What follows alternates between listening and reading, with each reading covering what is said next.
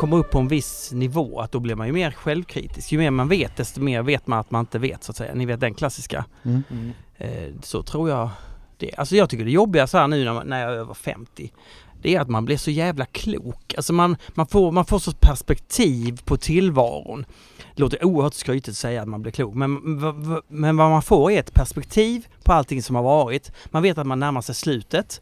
Visst, man kan ha en del år kvar. Men man kan också se vad som är vad och man kan också Mm. Ja, man kan ju bli så här ganska eh, stor i orden. Ja. Men kan du, bli, kan du bli trött på dig själv att du tycker att du är så klok? Fattar du vad jag menar? Nej, utan ja, eftersom jag är så klok så kan jag hantera det och bara backa. alltså jag har blivit mycket bättre på att lyssna. Jag är fantastisk på, på att lyssna. Vi spelar ju på den här Italodisco-festivalen och då bara jag lyssnar på folk. Jag, därför att jag får ju ut någonting av att höra andra berätta om sina liv och var de kommer ifrån och hur de hanterar och så vidare. Mm. Men känner du att du respekterar personer mer också nu då eller är det... Ja, det gör jag. Mm. För då brukar man ju lyssna lite bättre också. Ja, men jag tror, plus att jag, jag har inte samma driv att behöva lyckas med någonting överhuvudtaget. Det tror, jag, det tror jag är nyckeln till att vara nöjd. Det är att man inte har den här Michael Jackson-hetsen. Liksom, man känner att man måste vara eh, fantastisk varje dag. Jag, måste, jag har inte presterat idag så blir det bara det Måste man bedöms. dokumentera en ny ölställ i och så här. Ja. Ja. Precis. Ja, du menar artisten tänkte jag. Va? Jag tänkte artisten, ja, du tänkte öl. Jag tänkte, Jag han skulle slippa, att du skulle Michael Jackson, skiva, skivartisten Michael Jackson. Jaha, nej, ja, jag tror du menar ölkillen. Jag kanske var både och. Ja. Jag och eh, Ponta, vi var och kollade in Music Görnings podcaster. Har ni lyssnat på den podcasten? Aldrig hört talas om. Det har ni Går inte. man och kollar in en podcast? Jag tror det man... Det var en livepodd. Ah, okay. Eh, och de var helt sinnessjukt eh, roliga. Eh, Du har ju sagt att livepodd är dåligt. ja, men de här går ju över gränsen. De, de sa, ah, har ni, har ni haft, eh, har ni haft några eh, bränningar här nu och har ni haft något sånt? Nej, det sker inte i Göteborg liksom att Paludan, han vågar inte komma till Göteborg och det är för att eh, Göteborgs muslimer, det är, de, det är de fetaste muslimerna. De är grymmast. Ingen vågar ta sig hit. De är de bästa muslimerna. Alltså, är, finns det några islamister som är grymma så är det här Göteborg. Alltså, Skåmo! Skåmo! Skå! Så fick, fick hela publiken att ropa Skåmo! Ja. Och det är ju det, den typen av bisarra, att man går över gränsen. Mm. Jag älskar det. Men var inte han här då? Nej det kanske det inte var. Eh, Paludan, han var ju just på Västra, Västra Frölunda, Ja. Frölunda torg va? Det var efter det. Men det var ingen Så- som ja, verkar veta det va? Var det så? Att han Nej precis. Vi får, det, var där lite obemärkt? Det- Men det är lite skönt, är det inte så det ska hanteras bara? Jo, kan, ingen bara skriver om det nej, så blir det det inget. klart. Jo, men då gjorde vi så här. Då sa Pon- Pontus till mig så här. Du, vi provar en Heineken. Eh, det har jag inte druckit på flera år, sa han. Jag vet inte riktigt vad vi ska göra, men de har ju det här på det här stället. Så då tog vi det och han sa, åh fy fan. Det här, Det är så äckligt. Alltså det, och min fru säger likadant. Mm. Det, vad som helst, men inte Heineken, för det är vidrigt. Berätta, varför är det vidrigt? Ja, Alltså, i, därför att det är det enda ölet, kommersiella stora öl som har en väldigt tydlig, vad som brukar räknas som felsmak. DMS, den smakar ju kokta grönsaker. Mm. Väldigt söt är de. Söt ja. Det är som en så här majsburk liksom, söt den juicen, eh, majs, konserverad majsburksjuice. Burkmajs är gott. Innehåller alla vitaminer du behöver. Heineken. När du vill ha något riktigt sött. Det är så, det är så enkelt. Ja, ja, de flesta andra stora bryggerier tycker jag ändå gör helt okej öl. Men Mm. Heineken jag gillar det. Men är inte det världens största bryggeri eller? Det är ett av världens största, jag vet inte vilken plats de har idag men det kanske är fyra, Det är fem väl fortfarande det största som är liksom typ familjeägt fortfarande tänker jag. Ja, Eller är det ett publikt bolag? Jag kommer inte ihåg. Jag vet, det tror jag inte att det är. Tror du att det är det fortfarande? Kanske det. Men det är ju, det är ju topp, jag skulle gissa att det är topp fyra, topp fem i alla fall av bryggerikoncernerna. De äger ju otroligt massa varumärken. Mm. Och de, eh, de är också lite, visar sig lite as när det kommer till att köpa varumärken och bryggerier och sådär. Men är det så, alltså här har vi ett fruktansvärt stort bryggeri. Blir man alltså lite ond av den saken för att man börjar tänka mer och mer på pengar? Man är lite ond men, men det är helt andra roller och funktioner och en annan typ av tänk som kickar in liksom. Ja men vad, vad ska vi definiera ondska menar du? Alltså om man... Inom ölvärlden. Nej överhuvudtaget. Alltså när jag tänker så här, när du säger ett annat tänk, då, då är det ett marknadstänk. Man tänker på pengar i första hand. Det är ju stenhård konkurrens bland de här topp fem där. Mm. Det är ju en, så här, det är Mm. en helt annan värld än vad vi ens... Alltså vi är inte ens, vi är ju så långt ifrån det man kan Ja. komma egentligen. Det finns ju konkurrens hos också men det är ju Mm. inte på samma sätt. Men det finns en sån kortsiktighet på något vis i hur de tänker Mm. kring lönsamhet och, och bryggerier. Alltså egentligen sund företagsverksamhet men utifrån ett ölintresse så blir det ju inte bra om man bryr sig om bryggerier och sådär. Ja, och när du säger sund företagsverksamhet så är det, då, då, då är man inne i en annan värld egentligen. Ja, det är en annan Ja. Mm. Ja, men det att de, det, det blev sjukt så här, tyckte så jäkla provocerande. De la ner nu eh, Caledonian ska de lägga ner. Och vad är Men det är Caledonian? ett jävligt klassiskt skotskt bryggeri som de köpte. Jag vet inte riktigt när de köpte det. Jag vet inte. Men det, men det bryggeriet är ju så ikoniskt sådär skotskt bryggeri som, och lokalerna är klassiska och sättet de gjorde öl och varumärket är väldigt mycket platsen och den typen av öl de gjorde och, och då köpte de det Mhm. och nu så tycker de att det är för dyrt att eh, renovera de här lokalerna så de lägger ner hela bryggeriet och varumärket Caledonian ska bryggas hos någon annan. Så att varumärket lever kvar men bryggeriet läggs ner. Det är ju tråkigt om det var ett ställe som var väldigt förknippat med... Ja, Eller att det var ett ställe det var förknippat med. Ja, och då är det då jag menar att det här på ganska stora bolag, om man köper ett varumärke så fattar man ändå vad är kärnan i det här varumärket. Det är väldigt mycket den här staden eller det här bryggeriet, den här kulturen. Det är det som är kärnan och det kanske vi ska liksom utgå från, även om man blir mer kommersiell. Men här så bara skiter man i, he- i, det, i hela den kärnan. Det är liksom Men det är Jo. väl varit så att de kände att de behövde få en bättre ingång på den marknaden, lokala marknaden. Så köper de ett lokalt bolag Ja. och så får de Men in hallå? sina öl och får de in sina andra öl också. En liten, liten fråga. Ja, men det är väl inte bara att köpa, någon måste ju sälja också. Jo, Det är väl de som har sålt ut sig så och tro att de ska in på någon annan marknad. Jag vill ha ett del av den här sjuka, bizarra, förvrängda pengamarknaden. Eh, jag menar, det är väl klart att då, ja, då, det går, kan det ju gå så. Jo. Det är... Men det som jag ofta tror händer i de här sammanhangen är att de kanske säljer och så vet de om att så här, men det kanske inte finns någon som kan ta över, de börjar bli för gamla och Ja. liknande. Och så kanske man säljer under viss form av att eh, man får höra någonting att så här kommer det skötas så att ja, men då kommer ändå kärnan vara kvar och sen så går det tio år och så tas lite varje bort hela tiden och till slut så är det ingenting kvar. Och Ja, till slut så. så. flyttas verksamheten till något större bryggeri där många andra varumärkes bryggs och så. Men det har ju funkat för Heineken förmodligen för Heineken Ja. har fått tillgång till den lokala marknaden där Mm. och genom det här lokala bryggeriet och sen så Precis. ja, Men det, men är det som, syftet redan Ja, det är uppnått. Ja. Jo, Mm. men jag tänker, det som är lite synd i sån hyperekonomi så här, det är att det kommer nya VDs, nya chefer, nya ekonomidirektörer som, som är där väldigt, väldigt kort tid. Så det, och det är ju ganska nytt som har hänt. Så här, eller det har ju bara accelererat den trenden senaste 20 åren. Vilket gör att det är personer som inte, dels så bryr, kan de inget om branschen i sig eller bryr sig inte så mycket om branschen utan det är bara liksom, pengar. Och det, jag menar till och med om man backar, jag vet inte, 30-40 år så var ändå Carlsberg hade ändå ett genuint tänk kring bryggeriverksamhet. De höll inte riktigt på så, påstår jag. Men nu har det blivit, det finns inga regler längre. nej. Nej, inga regler. Eh, Olle, Mm. Låt oss hoppa till din underbara värld. Ditt företagsbygge, ditt ölbryggande. Har det hänt något skoj senaste tiden eller? Det har det säkert Jag gjort. hörde att ni hade en öl på Sommen ja, i det Stockholm. hade Men, berä- men hur kan man få dit en öl där? Eh, vi lånade deras självrunna fat för Gbg-lager och sen när vi lämnade tillbaka dem så lämnade vi tillbaka dem med öl i helt enkelt. Oj, det är som hijack nästan. Två flugor i en smäll får man säga. Nej men jag, jag har faktiskt inte pratat med Sten om hur det gick med dem. Jag såg på Antapt att de har druckit så jag hoppas det gick bra. Och det var Gbg Lager som ni sålde Eh, nej där? det var det faktiskt inte. utan Det var slut när vi skulle fylla dem. Då hade Ja. vi paketerat allting av Gbg-lager. Mm. Eh, så det blev äkta pils och pivot pils tror jag. Mhm. Det var, jo men det var det. Men eh, förhoppningsvis smakade det bra. Men det var jätteroligt att få ha det där. Ja. Ja. Det, ja, det Alltså i en riktigt nördig och underbar värld som eh, jag också tillhör nu så är det ju det bästa stället man kan vara på. Ja, det är fint faktiskt. Ja, jag var uppe och eh, drack öl där över dagen faktiskt. Men inte när det var på. Nej, tyvärr inte. Då var det inte på. Utan det var mest jag var uppe och köpte kostym uppe i Stockholm. Jag åkte dit över dagen bara Man för att- behöver åka till Stockholm för att köpa kostym. Ja, men jag hittade inga bra kostymer här i Göteborg och så hittade jag en Alltså. som jag gillade på nätet och så fanns den bara i Stockholm. Och då, Alltså alla utanför Stockholm är lantisar. Och det gäller... Det finns inga kostymer i Göteborg, det är väldigt roligt. ja, men eh, ja, Blåsten då? ja, det kanske inte kan gifta sig i men... Ja, Nej, men jag klart. hittade en väldigt specifik som jag var en färg som jag gillade och då fanns den uppe. Och då, Va- Vilken, vilken färg Ja, då? men olivgrön. Olivgrön. Mm.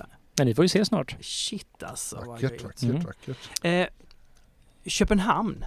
Ja, Har du varit där? där, ja men där var vi. Ja. Det var ju ganska nyligen. Men vad var, alltså hade ni en tap takeover eller vad? Mm, vi, hade en, på, vi hade en tap så jag och Olof åkte ner typ Ja. onsdagen, vad är det för två veckor sedan kanske? Men eh, så vi hade tap takeover på ölbaren. Det, jag, jag pratade lite med Olof, att jag har helt missat det stället. Och det är sånt. Skojar du? Nej, det är sant. Har du aldrig varit där? Jag tror aldrig jag varit där. Var ligger det? Det ligger precis vid Nurrebroggarvet, typ vid Assistensens kyrkogård. Jättebra ställe. Det var ju Mm. Olof bodde precis bredvid där så att där var ju jag och han, där, det var vårt favoritölställe så sett. Ja, Det okej. är väldigt simpelt, de behöver inte ha mat heller vilket är väldigt så det är ju det är väl strax större, lite större än våran bar liksom, men inte jättemycket större. Så det är väl lite och de har ju typ 22-30 tappar någonstans där. Ja, okej. Och eh, väldigt ofta lite mer klassiska öl, mycket Ja. lageröl och sådär. Ja, okej. Eh, den senare åren har de börjat också ha lite mer New England IPA och lite modernare öl också. Ja, okej. Men, eh, nej, men bara sådana här bara bra ölställe. Och så heter det, det, som, det heter ölbaren men utanför den som syns är liksom en neonskylt där det står öl. Ja, men jag- det, det var det jag tänkte när jag såg bilden nämligen. Så det kände jag inte igen. Där, har den inspirerat er skylt också? Ja, herregud, den har vi Ja. snott rakt av. Ja, den var fin. Okej, så att, ni har varit i Köpenhamn och ölen har, er har varit på Zoomen i Stockholm. Ja. Eh, har ni... Har Men ni vi hade också, samma vecka var Bear Ditch också. Eh, Bear så vi åkte ner på onsdagen, så, sen Ja. hängde jag i, det var ju faktiskt Mikkele Beer Celebration veck, veckan här. Mm, Men mm. den deltog inte vi på. Men Nej. sen på fredag så hade vi Tap Over på uh, Bear Ditch. Sen så hade jag faktiskt min svensexa i Köpenhamn på lördagen sen. allting på Ja. en gång? Jag tror det var så här att egentligen så, eller det, jag tror hela poängen var att de skulle lura ner mig till Köpenhamn med ölbaren Tap Takeovern som jag tror skulle varit på fredagen först, sen blev den flyttad till onsdagen. Aj, aj, aj! Vad dumt. Så, men, eh, ja, men det, var, det var en intensiv helg får man säga. Det var liksom öl i fyra dagar. Har du hämtat dig? Ja nu har jag gjort det men det tog en vecka ungefär. Ja, och, men du, eh, om vi hoppar till själva bryggeriet. Brygger ni några nya öl eller bara matar ni på med det? Nu har det mest varit att faktiskt, eh, det blev- var ju väldigt intensivt här med Gbg Lager och eh, den Rangi som skulle ut i ett stort släpp och lite andra grejer. Mm. Så nu har vi mest faktiskt bara försökt komma ikapp med de andra ölen och haft ett lite lägre tempo faktiskt för vi har haft väldigt mycket annat också. Så att, Mm. Och är det fortfarande så att Pivot är er bästa öl? Alltså det är nog den som vi säljer mest av just nu faktiskt. Nu när Narangi är någon form av limbo. Och jag skulle nog säga att eh, ute på, på pub, på bar, på restaurang så är ju Pivot ett otroligt säkert kort. Mm. Mm. Nu går jag bara till Red Lion. Men likväl ett oerhört säkert kort där alltså. Ja men det är roligt. Vi har ju fått in Pivot nu på ganska många och går mycket fat i veckan faktiskt. Så att eh, det är många ställen som har det, det, det är precis som att ni har fått den att bli ganska god. Ja men det, jag, jag är väldigt nöjd med den. Det är ju den ölen vi brygger mest så att det blir ju att man... Nu har jag inte ändrat receptet på jättelänge på den utan den, det sitter nu ganska bra Ja. och nu kan man ju liksom... Jättelänge, vad är det? Halvår? Nej det är faktiskt mer än ett år nu tror jag. Nej, men jag, och det jag tycker det är förvånande. Alltså det här har vi alltså en lageröl som inte har konstiga smaker i sig. Det tycker jag är ändå, det, jag tycker det är strångt. Mm. Eh, det, det smakar jag nästan aldrig. Alltså jag brukar alltid skicka tillbaka. Jag brukar alltid vara förbannad alltså. Men så är den besk också vilket är gött. Det är Yes. faktiskt ändå. Säger det. Ja. Det är den. Och det är det som gör att den också sticker ut från Mm. mycket annat i, i samma segment. Stigbergs bryggeri. Ja. Jag har ju fått en, fick ett intressant brev från Konsumentverket. Ehm, angående marknadsföring av alkoholdryck var rubriken. Konsumentverket har i sitt eh, tillsynsarbete uppmärksammat marknadsföring av alkoholdryck på Instagramkontot Stigbergs bryggeri. Eh, Konsumentverket bedömer att inläggen inte följer marknadsföringsreglerna i sjunde kapitlet femte paragrafen alkohollagen. Eh, Oj då. ja. det är ju ditt jobb Martin. Det var ju mitt jag tänkte, Ja, jag tänkte att det var mitt jobb. Ja, det var, nej, det var mitt jobb det. Så tänkte jag. Du har ändå lusläst lagarna liksom. Eh, ja, alltså jag, jag vet ju vad, vad man får göra i annonsering i, i tidskrifter. Eh, jag vet vad man får göra i TV. Mm. Eh, men så har vi det här gränslandet eh, Instagrams och Facebook. Eh, och då, vad är det? Är det TV? Nej, det är det inte. Eh, är, det, är det en annons? Ja, alltså det visar sig då att man ska, se, man ska, man ska alltså bedöma eh, all, allt man lägger ut på Instagram som företag eh, ska man se som eh, kommersiella annonser. Även om man inte betalar för det eller även om man inte pushar ut det eh, till och är ovälkommen. Även om man bara eh, har följare som har valt att följa Mm. så ska det ändå ses, det ska tolkas som det. Mm. Eh, samtidigt som det finns, ja, eh, nej men så vi, vi beaktar det här. Eh, jag hade många samtal med, med Nils, vår VD här, så, och ehm, eh, ja, är lagen sån, då är den så, då skrev vi och då, då anpassar vi oss såklart. Alltså vad, vad ska vi, jag menar lagen är som lagen är och om den tolkas på det här sättet just nu, Mm. då Får man ju finna sig helt enkelt. Ja, och sen så kan man ju då, och det, så nu har vi, nu har vi anpassat oss efter det här och så, och så ser vi att alla, alla andra bara lägger ut lite sköna bilder och jag tänker så här, ja det här bryter, det här bryter, det här bryter och det här bryter. Men då kan de väl bryta lite gött. De kan väl lägga in den här rostiga skruven som Konsumentverket hade som ett exempel att, att ha en rostig skruv bredvid ett ölglas, det, det, det ska man inte ha. Liksom. Sa de så? Ja, ja. Eh, För att det var, eh, vadå? Nej, alltså man får inte, man får, all, man får inte ha, man får Någon inte visa, du får inte visa upp öl, en, en produkt, Nej. ölprodukt mot någonting annat än en neutral bakgrund. Du får aldrig sätta det i ett sammanhang, du får aldrig ha med en människa på samma bild. Därför då lockar du. Jag vet. Ja, Eller, du får inte Ja. dricka, men en Och- skruv, jag menar det, det är ju inte en Man surfbräda kan ju liksom. trampa på skruven när man har druckit Ja, alkohol. så menar jag. ja jo, Eller att det, är precis. så, det är mycket lockande Jag då. tror Åh, inte de vilken gör- härlig skruv, den vill jag köpa. Farligt beteende. Ja. Man ska inte kombinera Nej, skruvar. jag men, men jag tycker på ett... Ja, nej men alltså det, jag, jag tycker det är en otroligt spännande, det är otroligt spännande att vara i stormens öga här på ett, på ett sätt ju. Mm. Och, eh, och vara med om liksom, jaha, ja, ja, nej men det, det är väl klart. Att det är spänn, spännande att förhålla sig till de här eh, sakerna Mm. eh, och göra på något annat sätt då helt enkelt. Just det. Eh, Har du hört om något annat bryggeri som har fått samma brev? Nej, inget Nej. annat. Eh, Det kan man, man kan gå in på Konsumentverket och se vilka ärenden de, de har. Mm. Eh, Och Stigbergs bryggeri är det enda som, av bryggerier som har fått eh, en sån granskning. V- vad är det som, varför tror du att just ni blev granskade då? För många hade ju nog fått samma brev om de hade studerat andra bryggerier. Nej, men vi, det är klart att vi är ju extra härliga. Jag har ju tänkt ibland på att så här, alltså vi går väl över gränsen också skulle jag nog gissa. Att vi, eller det gör vi, vet att vi gör. Men jag har vetat att vi, också- vi har ju tänkt på det. Och jag har ibland inte blivit provocerad men jag tänkte att så här. Det här är ju lite, det, det här skulle inte vi göra. Och jag har hört från andra bryggerier som kanske varit lite mer provocerade. Men, han, de men han, här- är det de här när vi häller ut ölen och låter det flöda och häller bredvid och sånt eller? Ja, lite sådana saker och sådär. Där är, Hallå! Spill inte så fin öl! nej, det är inte det, är inte det, men eh, det kan ibland kännas lite väl läskande som, ja. Ja, det är sant, det är sant. Och jag menar så här att jag vet många andra bryggerier som ändå tänker på det väldigt aktivt. Mm. Och de kanske har varit lite provocerade över att ni Ja, inte har verkat ha tänkt på det lika aktivt. Nej men absolut. Men alltså det som min ingång har ju alltid varit att vara, att väcka någon typ av fråga, att göra någonting som är lite annorlunda och som är, kan vara också lite, lite fel, som berör lite grann på ett märkligt sätt. Det här med att hälla ut öl, att ställa ölen ner i en vattenpöl, att och så vidare. Ni, ja, ni vet. Mm. Eh, det är ju väldigt, den här videon när Jagge häller upp öl och så följer jag hur skummet rinner över handen och så går jag ner i slow motion på det och det bara rinner. Ganska många blir äcklade av det, men det är också ganska hett. Mm. Alltså Jagge är inte ful va, om man Mm. säger så. Eh, jag jobbar ju mycket med sex. Jag vet, du kan det. Sex och alkohol hör ju ihop. Men vad. Ja. ja, men vad händer nu då? Eller hur jobbar ni annorlunda nu då? Eh, nu placerar vi inte produkt eh, tillsammans med något annat än neutral bakgrund. Okej. Inga vattenpölar. Eller är det en neutral bakgrund? Men gör ni en film då på en burk i 30 sekunder på en neutral bakgrund? Eller vad händer liksom?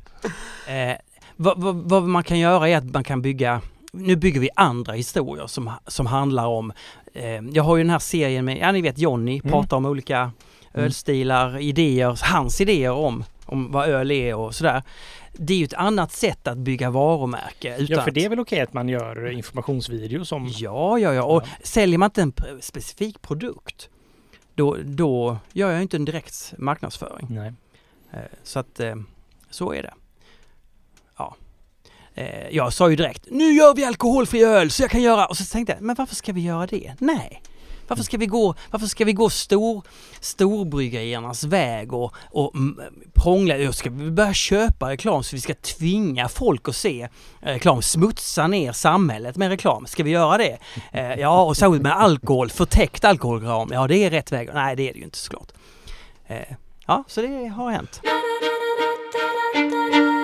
En annan sak jag har gjort. Ja. Jag har slutat dricka öl.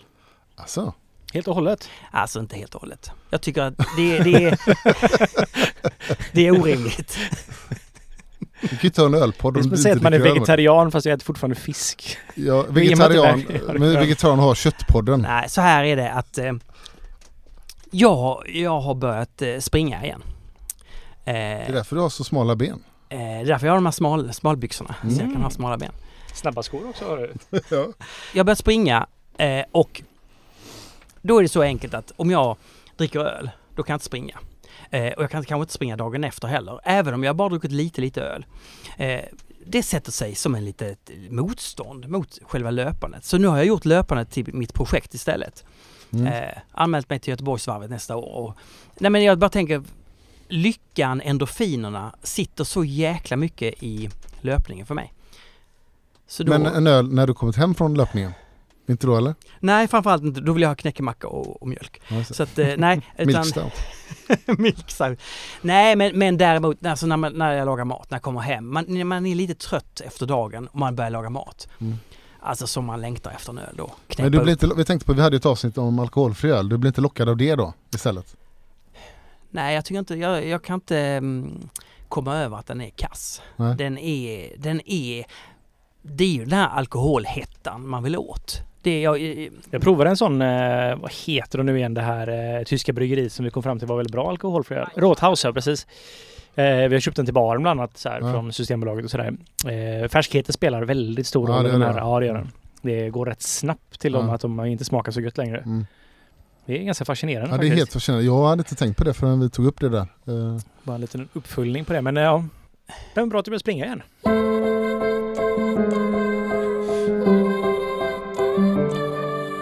Någonting som har hänt nu i Göteborg är att det har blivit fler och fler pilsnergrejer. Alltså jag bara tänker, jag tänker på eh, Ivans pilsnerbar. Mm. Det är väldigt mycket pilsner över bara namnet och, eh, Mm. och sen att du råkar leverera din pilsner, Olle. Ja, Och du är nu, ganska Nu, inblandad. nu väntar vi på en pall med tysk öl från Bamberg-regionen Ah, också till Wow. Mm.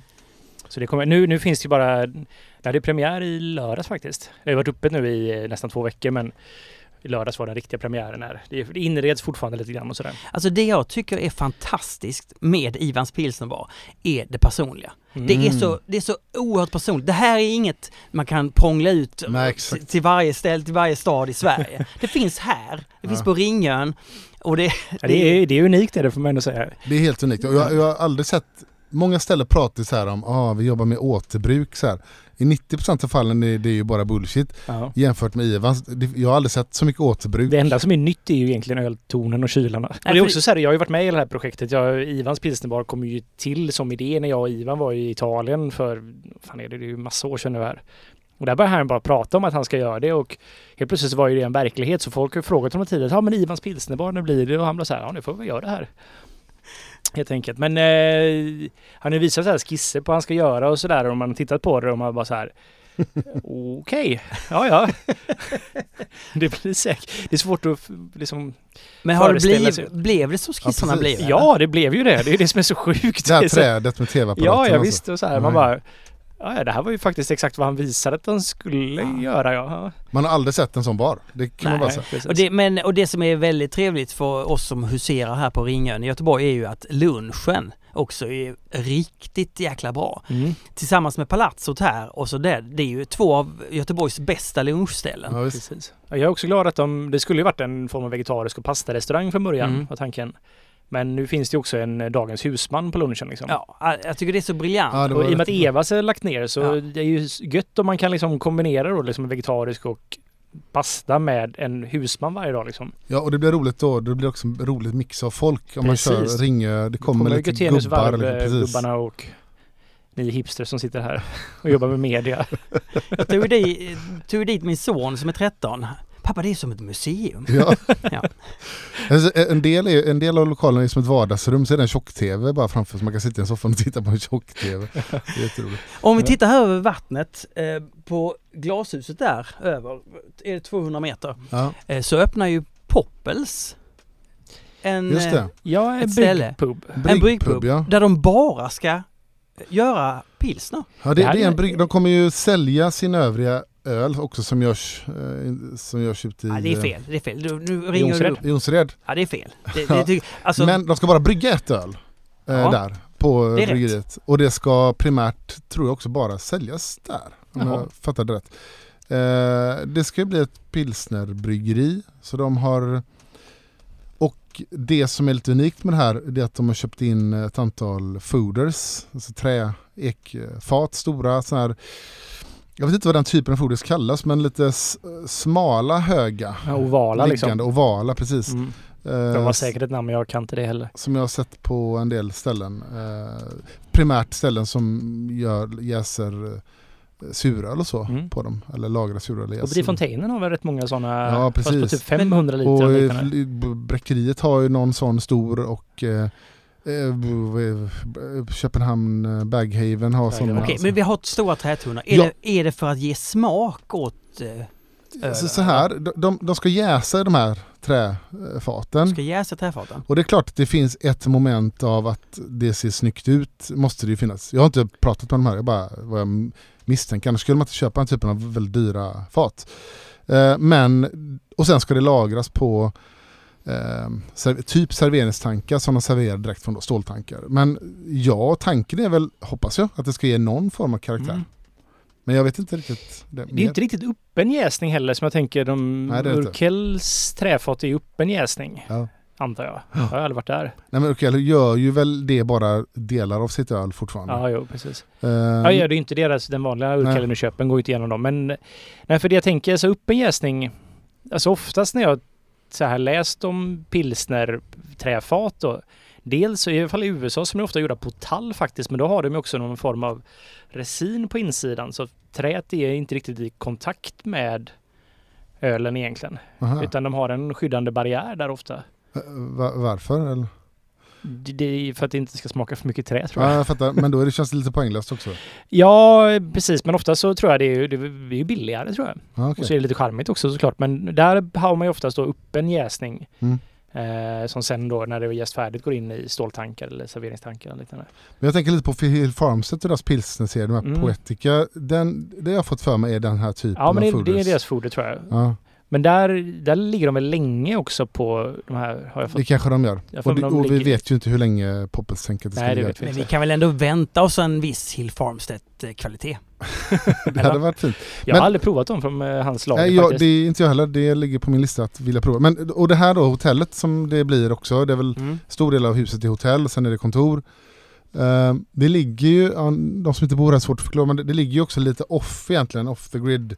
Det är inte riktigt ett, pass, ett stråk man passerar. Det kanske kan bli det. Det är mycket lunch där i det området. Är det. Eh, Men vad är det liksom? För att det är den här Mitt sidan. här så vet jag att det finns mycket stora lunchkrogar och sådär. Okej, och Ja. det, det kommer nog bli. Ja. Och det, framtiden, det kan ju byggas ofattbart mycket här på andra sidan. Eh, Så det, det kan ju bli en jäkligt attraktiv placering men det är ju lite svårplacerat idag får man säga. Ja. Men det är väl mycket hotellgäster och sånt som kommer komma dit. Men, men alltså okej, men nu har vi alltså Ivans Pilsner, vi har Poppels öppnar eh, sitt ställe med pilsner. Ser vi någon trend här eller? Ja men lite så. Mm. Det, vi har, I flera år har man ju pratat om att lagerölet kommer. Det har ju varit från början mer av så här Men, men brygga-grej liksom. Ja. Men, men nu börjar jag tycka att man bara ser att det börjar ta mer och mer plats eh, lageröl. Mm. Nej, och det är ju... Alltså, mm, alltså hantverksöl har ju ändå blivit uppmärksammat av de flesta som någon gång dricker öl. Vet ju om att det finns hantverksöl, att det finns en del hantverksöl i Göteborg också och sådär. Men man kanske fortfarande inte vill, man kanske vill dricka en IPA, men man kanske vill dricka några stycken pilsner. Så det är ju helt naturligt att hantverksbryggerier också försöker göra pilsner, tänker jag. Ja. Vi har ju jobbat länge med det här med Pivot Pils. ja. Så att det, är- det är ju faktiskt roligt att se att många andra gör det också. mm. Är det här bara bra eller? Alltså, Om man gör det bra, så ja, så är det bra. ja. Det är, jag, jag vi pratade väl om en annan gång att så här, det finns ju en risk att man för att det finns ju en annan prispress och det vi pratade om tidigare med de stora bryggerierna som har sån här alltså hyperkonkurrens mellan sig. Det blir ju, man får ju det blir ju lättare att börja kompromissa med pilsner för att det är så pri- prispressat oftast. ja. Och eh, där är det ju en fin balans. Börjar man kompromissa alldeles för mycket och gör avkall och försöker... Alltså ska man gå ner i pris och ligga där de stora bryggerierna gör det så är det fortfarande... Jag anser att det är väldigt viktigt att man fortfarande gör det bättre än vad de gör det. Exakt. Det får inte bli sämre. Nej, det skulle ju... Nej, men fast, fast det, ja, Ja, men det, det- det, är finns ganska en vanligt. och så. Ja. ja, ja, ja. Det är väl min farhåga också för att den här ty- om man bara Min farhåga är att så här, Göteborg, det, det finns en risk att vi är så här hemfaller åt att det är, man alla gör ljuslager och lite dålig ljuslager så man antingen prispressar så att den blir sämre än eh, eh, uh, Melleruds pilsner liksom eller att den bara är sämre och dyrare. Det som jag saknar lite grann eh, i Göteborg, det gäller ju inte OO för de har utforskat det länge men det finns ju så jävla mycket att göra i någon lageröl som inte är en ljus lager med medelstor beska. Det finns ju sjukt mycket intressant lageröl att jobba med. Mm. Med ja, dunkel, schwarzbier, eh, bocköl. Det finns ju så här sjukt Ja. mycket spännande grejer att göra. Märtsen och Precis, men, och... men det är väl min enda farhåga att det här man vill inte att Göteborg bara ska bli en, liksom, en stor stark stad igen fast i hantverksskrud liksom. Det är väl det enda. Jag tycker man ska ta det på allvar på samma sätt man tagit IPA på allvar i den här staden, New England-IPA. Det har varit väldigt mycket så här ja, efter OS och Stigbergs framgångar så är det många som tar det här på allvar att göra i New England-IPA, eller hur? Mm. Som vill göra det bra. Medan pilsen ibland känner jag bara, ja men vi ska ha en pil, vi ska ha en lager också. Sen så kan jag ju bara tillägga, det är ju så här, det har ju vi kämpat med lite. Vårt bryggverk är ju inte riktigt ett, ett bryggverk som är till för att primärt göra pilsner utan det är ju till för att vi köpte det för att det var bra för lite bra på allting kan man väl säga men framförallt bra för ales och eh, enstegsinfusion då i mäsklingen. Ehm, men man får ju, kan ju jobba runt det liksom också så, här, så vi fortfarande gör det bra. Och där känner jag lite att det finns ju kanske utrustningsmässigt och sådär att eh, många bryggerier har kanske inte alltid exakt vad som krävs för att göra pilsner bra och göra den kontinuerligt bra helt enkelt. Alltså, jag kommer att tänka på en, en annan en besläktad sak och det är ju att det, det är väldigt viktigt att eh, lageröl är billig. Alltså att man ska göra billig öl är ju väldigt viktigt för att alla ska kunna dricka öl. Eh, så att säga. Alla ska ha råd med det. Och då finns det ju ändå en, ett företag som går i bräschen för det. Eh, och det är ju Avenyfamiljen som Mm. har öppnat en, eh, en stor pizzeria vid Det Stigbergstorget. är väl Europas Och- största pizzeria. Och de säljer väldigt billig öl. Det får man säga. Vad Jag vet kostar... Jag vet inte hur stora de är men de Dels är det vad- världens största pizzeria kallar de det. Var det värre? Jag tror det var Europas eller norra Europas. Är det världens största pizzeria? Det är väl roligt med norra Europas största pizzeria.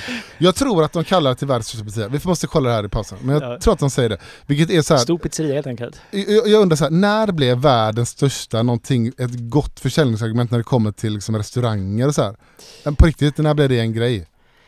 Mm. När blev det attraktivt? Det blir Ja, inte det. eller? eller vänta lite nu. Nu pratar du om dig själv Nej. och din lilla hipsterklubb. Eh, Eh, är det inte så, eller, eller är Jo, jag pratar lite grann om själv, fast jag pratar också mycket, mycket bredare. Ha, är det ett försäljningsargument så här, världens största hamburgerbar, ska vi åka dit? Nej, varför men jag det? tänker att det är någonting som är världens, så spelar det ingen roll om det är världens minsta, världens största, världens dyraste, världens bil, alltså Fast McDonalds var ju attraktivt en gång i tiden. Fast det var inte för att det var världens största, det var för att man, det var eh, billigt, eh, snabbt och det var liksom ett varumärke kring det som blev Samma överallt, sådär. det, Samma precis. överallt. Det var smak av Ja. USA. Okej, så du, okej, du vänder dig lite, lite grann mot att de kör med det argumentet. Jag skiter Mm. väl i det, men Ja. det, det, är konst, det, är en konst, det är en komisk grej. Och särskilt där det ligger också, är Ja. lite roligt. Men, men de gör ju en sak väldigt bra, att de tar upp tysk kultur till Sverige och, Ja. och kallar hela Ja, stället för en Biergarten. Just det, ja, det är, Ja. en, det är en fin gärning ändå. Inuti. För att det är ju ändå ett begrepp som, som jag tror de flesta svenskar kanske inte riktigt svänger Men det är bara på taket de har Biergarten då? Har de träd där också? Eh, Precis. Det, ja, men det måste vara månadens, eller kanske årets eh, eh, Beer Culture Appropriation, appropriation vad säger man? Appro, Appropriering. appropriering, Appropriering, ja. appropriation Ja, grej. mm. Eh, att de kallar det för Biergarten. Det är en, skylt där inne, såg jag på bild som är Biergarten, så kommer man upp på det som inte är Biergarten men som kallar Biergarten, så på taket så får man en Norrlands guld i eh, Seidel. Norrlands guld ja, i Seidel. Alltså, jag, Och den ja, var billig ja. vi, kan, kan inte vi tre gå dit? Jo. Vi, det Jag måste- vet, alltså ja. lokalerna är ju hur fina som helst.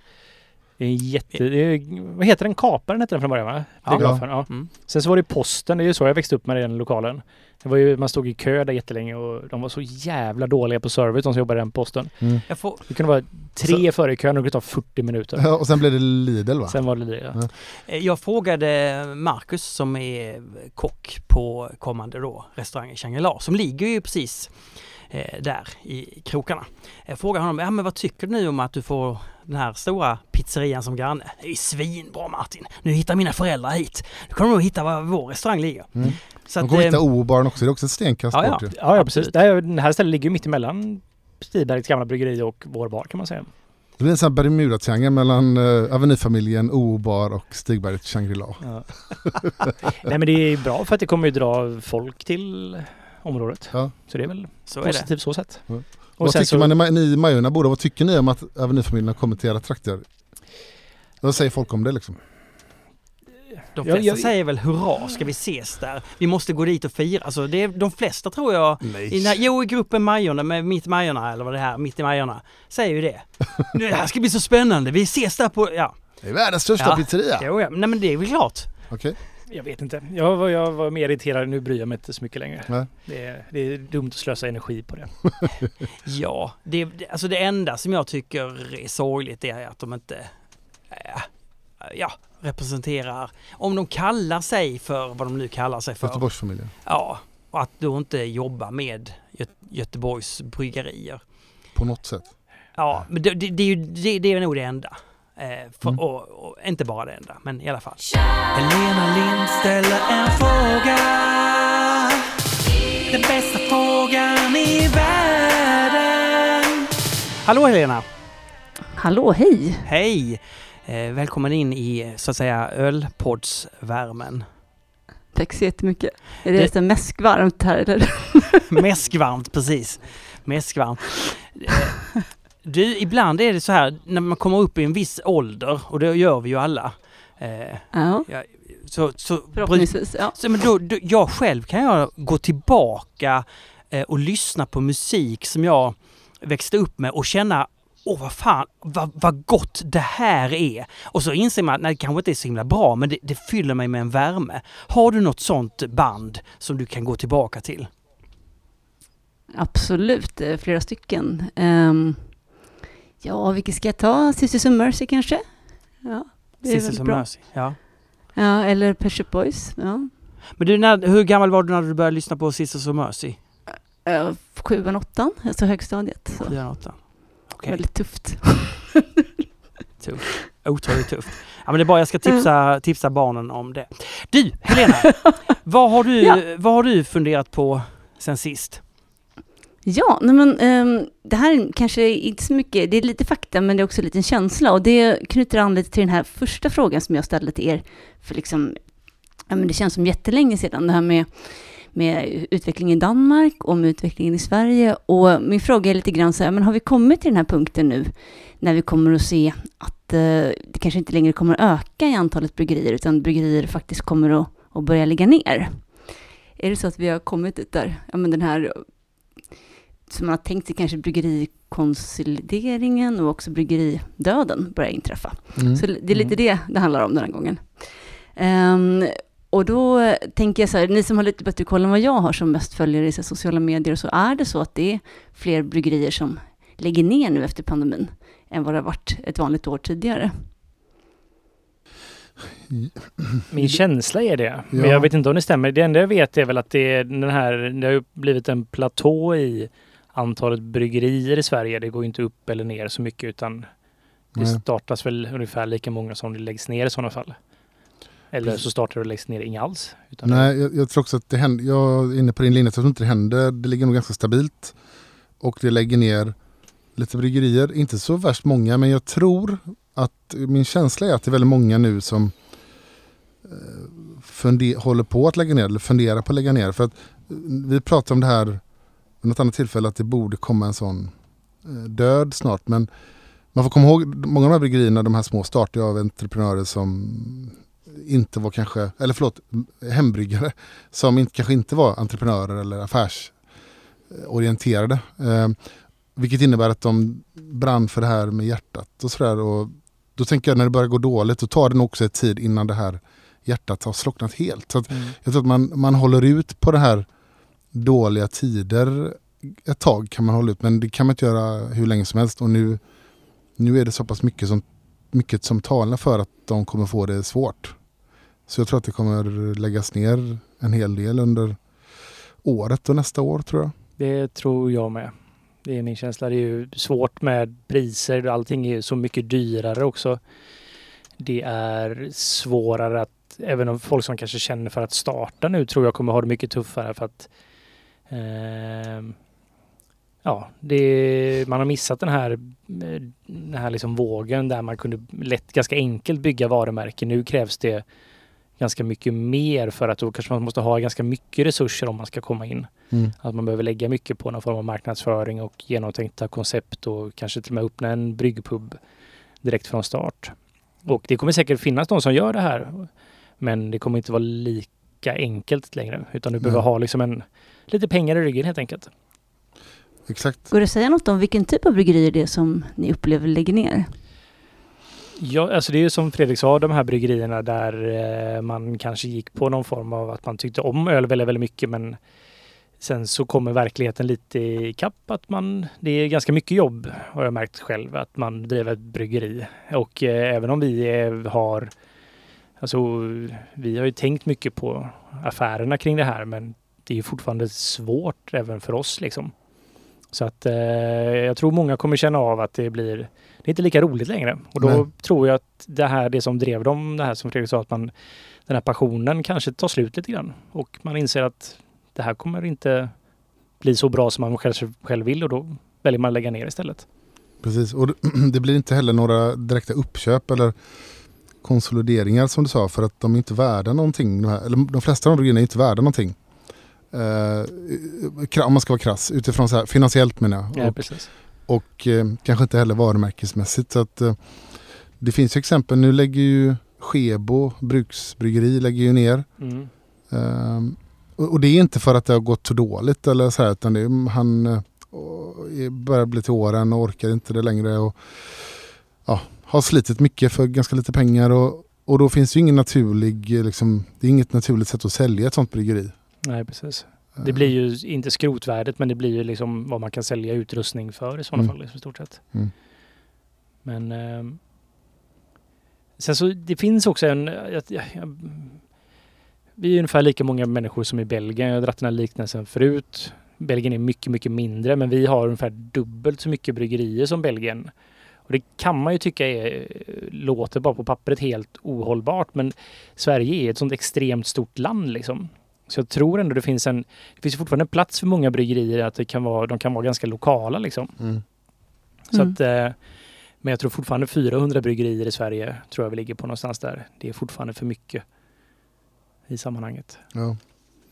Men, ehm, Men om man ska sätta det här i någon typ av sammanhang, hur allvarligt är läget efter pandemin? För det, det pratas ju mycket om att eh, ja, men det, är så, ja, men det är så dyrt och det är så liksom Ehm, det är så svårt nu, men, men kan man sätta det i någon typ av sammanhang? För er tänker du på OO till exempel? Ja, alltså för, för oss känns det lite som att så här, det, när vi direkt när pandemin kom så märkte vi inte riktigt av att det blev sämre utan man fick lite mer chans på Systembolaget och mycket av vår försäljning flyttade då från krog till Systembolaget.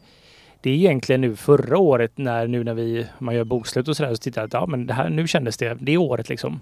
Och det börjar man ju märka av nu då helt enkelt. Det har varit det som en, en fördröjning på det Ja. hela och allting med så här Mm. med logistikkedjor och sånt. Det blir ju alltid ett, det, liksom, det, det är en fördröjningsprocess i det och det är liksom det är nu vi börjar märka att liksom hela alltså här transportkedjorna är ju sönder någonstans. Liksom att, att köpa, vi kan ju inte köpa nya tankar nu om vi skulle behöva för det skulle vara för dyrt. Vi har ju köpt dem från Kina. Och då är ju transporten alldeles för dyr. Man börjar märka nu att liksom all form av transport går upp jättemycket. Det tar ju bort marginalen man har på ölen och man, alla råvarorna har blivit dyrare. Och jag är ju rätt säker på att malten kommer med nästa år framförallt bli väldigt, väldigt mycket dyrare. Jag pratade med Mm. Olof eh, förut om en annan grej. Då s- nämnde han att eh, jag tyckte han sa att transporten har blivit ökat eh, med tre gånger. Mm. Tre gånger så dyr transporten. Och det är, det är mycket av vår marginal på Mm. ölen. Så det är, det är lite tufft faktiskt. Mm. Men, men lite det du frågar jag, jag tror ändå, hur allvarligt är det?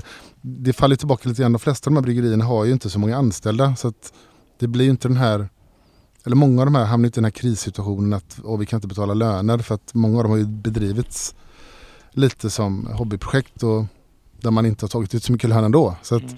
det är därför jag menar, de kommer inte falla på att eh, ekonomin inte håller många av de här utan det är för att de orkar inte hålla på längre. Det är för mycket jobb och för lite lö, lön och för lite liksom glädje i det på något Exakt. sätt. Ja, och där var det ju någonting också om att Systembolaget inte ville låta bryggerierna höja sina priser. Eh, Kan man ta in det i den här diskussionen också?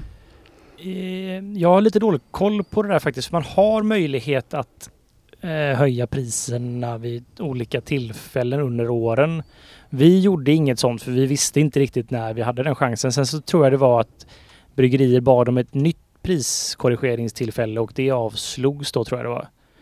Ehm, Men alltså det, det är ju, där är ju, det är ju svårt med Systembolaget då för det blir ju lite fyrkantigt. Det är inte som att vi kan sätta priset helt och hållet utan vi har ju kontrakt med dem i stort sett som kan vara lite vi har, vi har tillfällen under året när vi får justera priserna helt enkelt men de kanske inte alltid tajmas så väl med, med den datan vi har.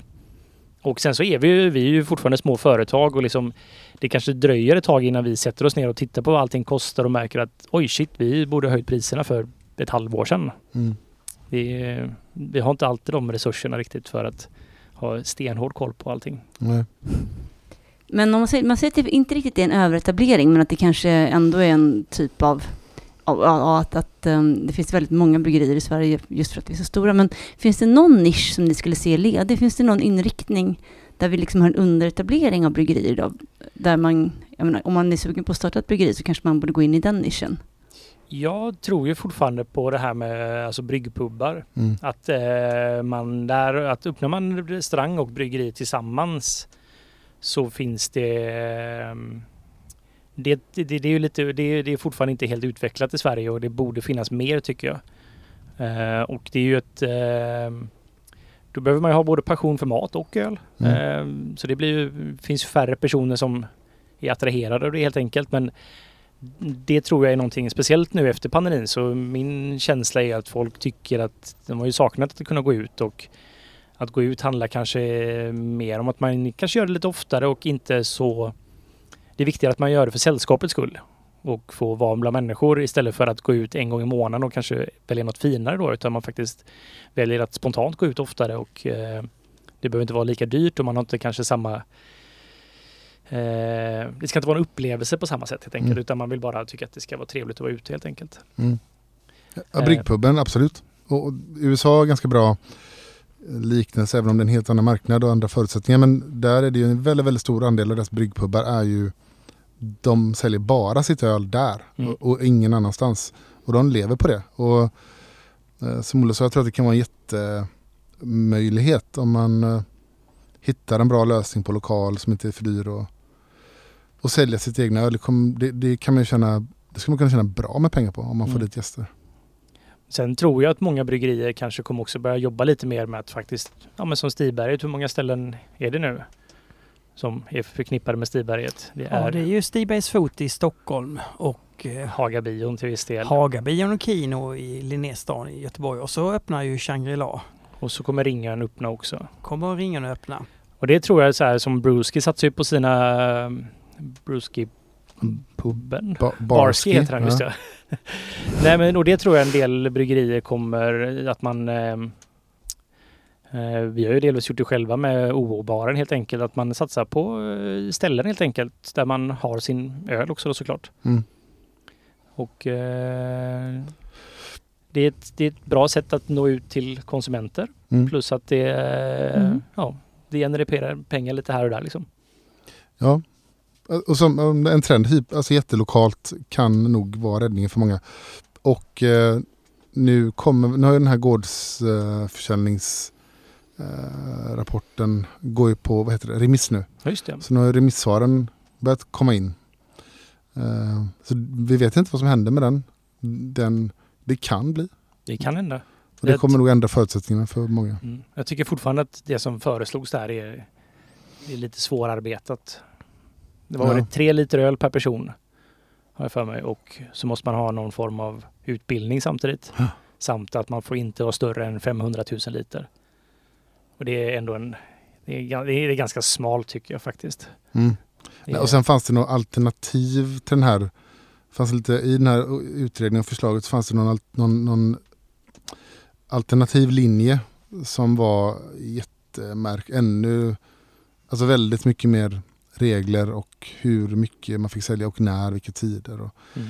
Jag fick skicka till mig av en som följer mitt konto, en som lite hemligt, jag kan inte säga vilken kommun, men han hade fått ta del av en eh, kommuns remissyttrande och de hade då föreslagit att, eh, eh, att det här ska nog ska, ska gälla, de pratade bara om vin eh, i det förslaget.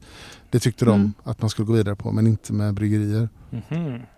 Så att, Mhm. skulle inte förvåna mig om, om min, min så här negativa sida säger att det skulle inte förvåna mig om det blir någon sån grej av det. Men du vet att vin blir man ju aldrig alkoholist va? Nej, det, det är det, det blir man bara av öl. Det är ju Mm. bara öl som är farligt. Mm. Tre liter är precis en bag-in-box. Det är Perfekt, det är så de har tänkt. Vi får se. Ja, mm, spännande. Ehm, ja, och sen tänkte jag också att i många av de här populära eh, programmen på tv, typ Idol, så får ju jurymedlemmarna då, de, de får ju rädda kvar en, en deltagare.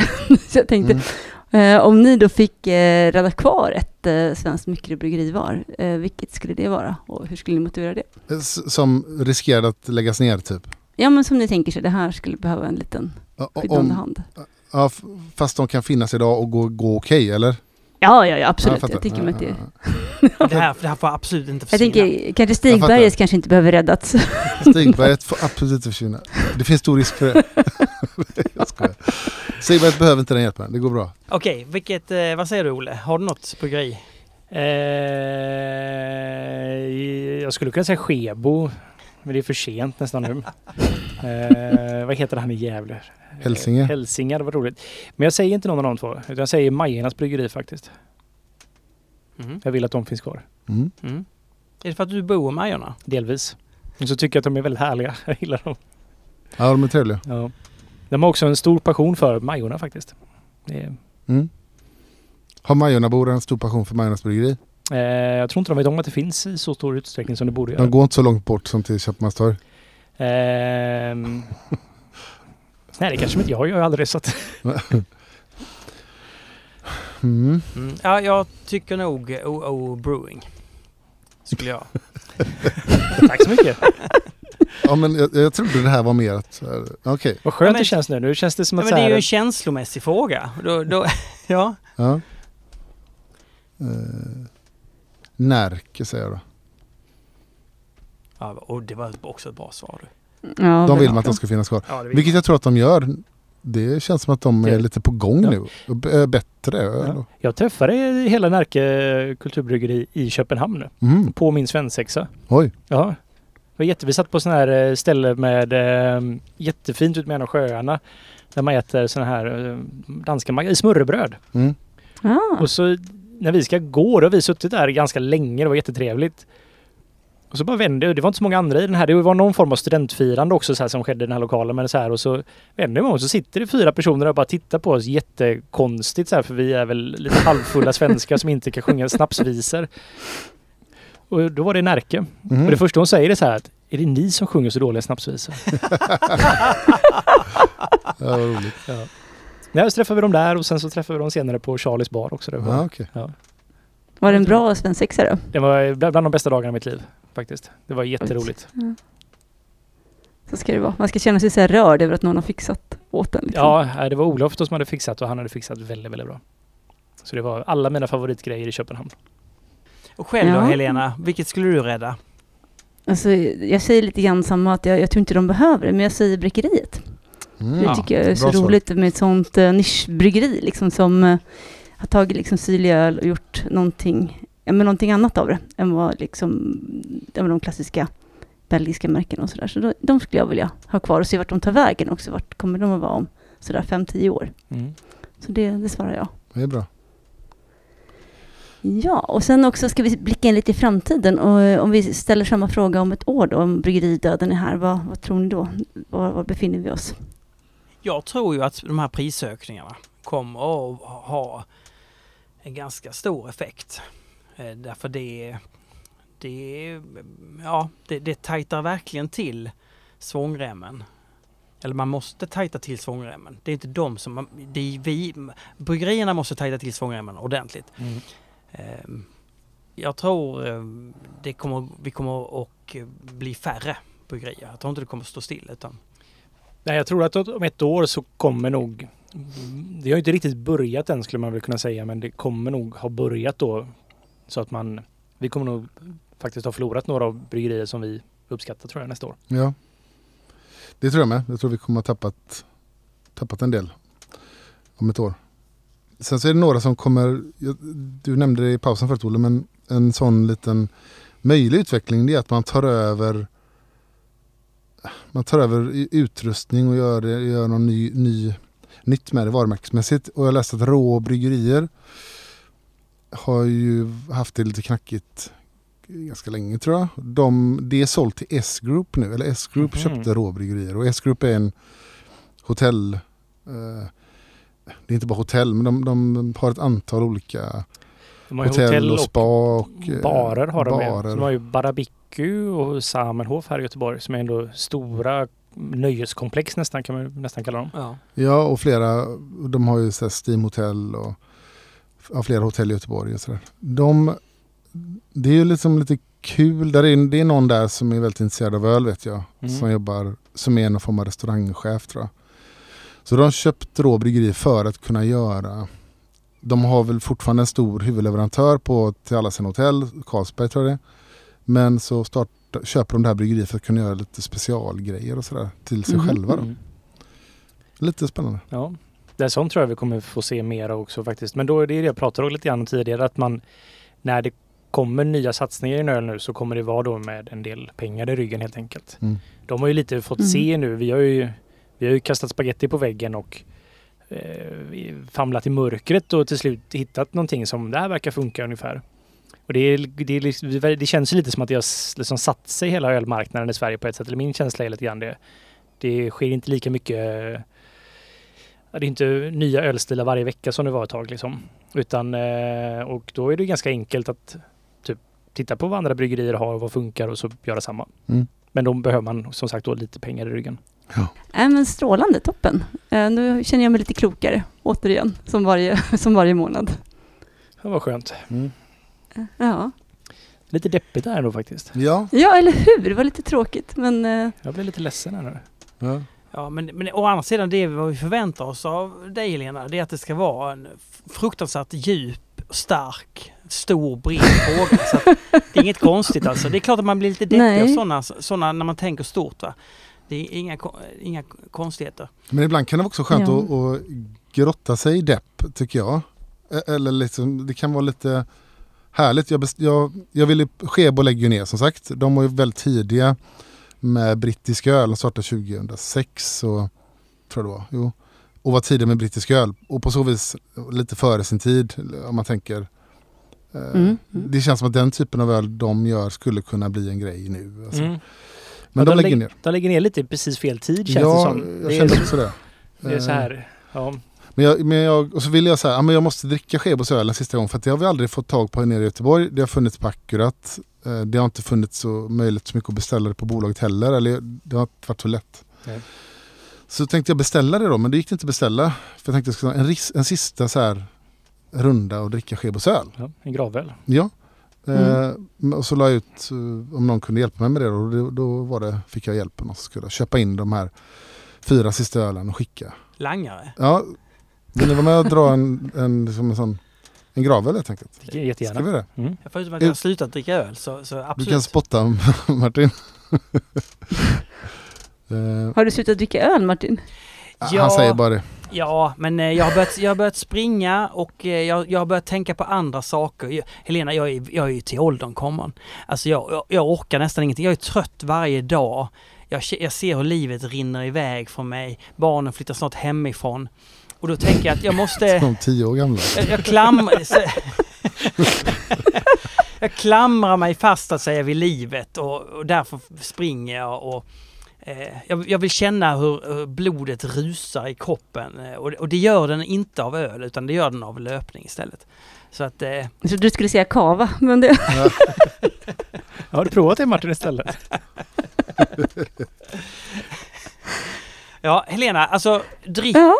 eh, dricker du någon lageröl någonsin?